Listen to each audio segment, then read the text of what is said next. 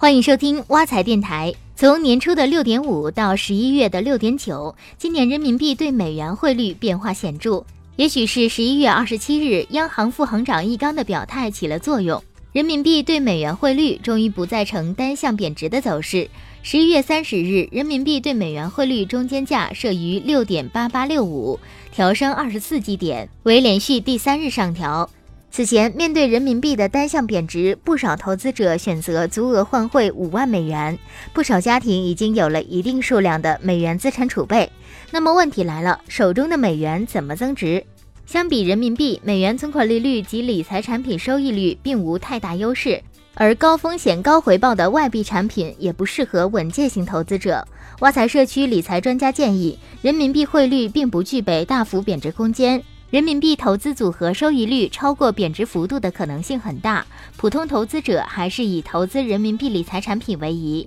挖财社区理财专家分析，从国内居民的美元资产投资渠道看，主要包括美元存款、美元理财和 QDII，也就是合格境内机构投资者等三类产品。其中，美元一年期存款利率在百分之零点七五。由于美元理财收益率较美元存款利率要高出不少，相比之下，选择美元理财产品进行增值，当然较存款更划算合适。不过，投资者眼光不能总盯在美元理财上，更要比较美元理财产品和人民币理财产品各自的性价比。目前，银行保本人民币理财产品一年期收益率在百分之三点五左右。稳健的互联网金融平台在百分之八左右，而美元理财产品只有百分之一点五至百分之二左右，所以外币理财产品的收益率明显较低，存在至少百分之二的利差。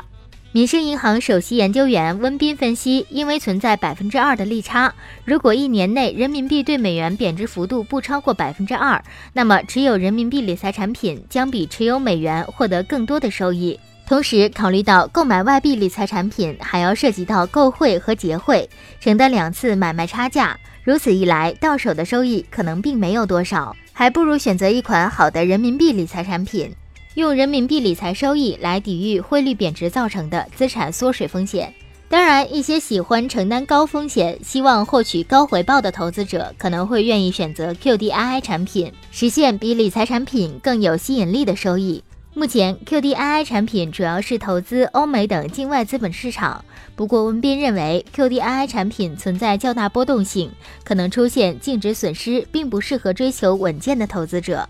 另外，挖财社区理财专家表示，外币理财给投资者造成高收益的印象，是因为其中包含了不少仅对高净值用户开放的高门槛、高收益理财产品，而普通投资者无法购买这些产品。对稳健型的个人投资者来说，人民币资产仍然是相对合适的投资方向。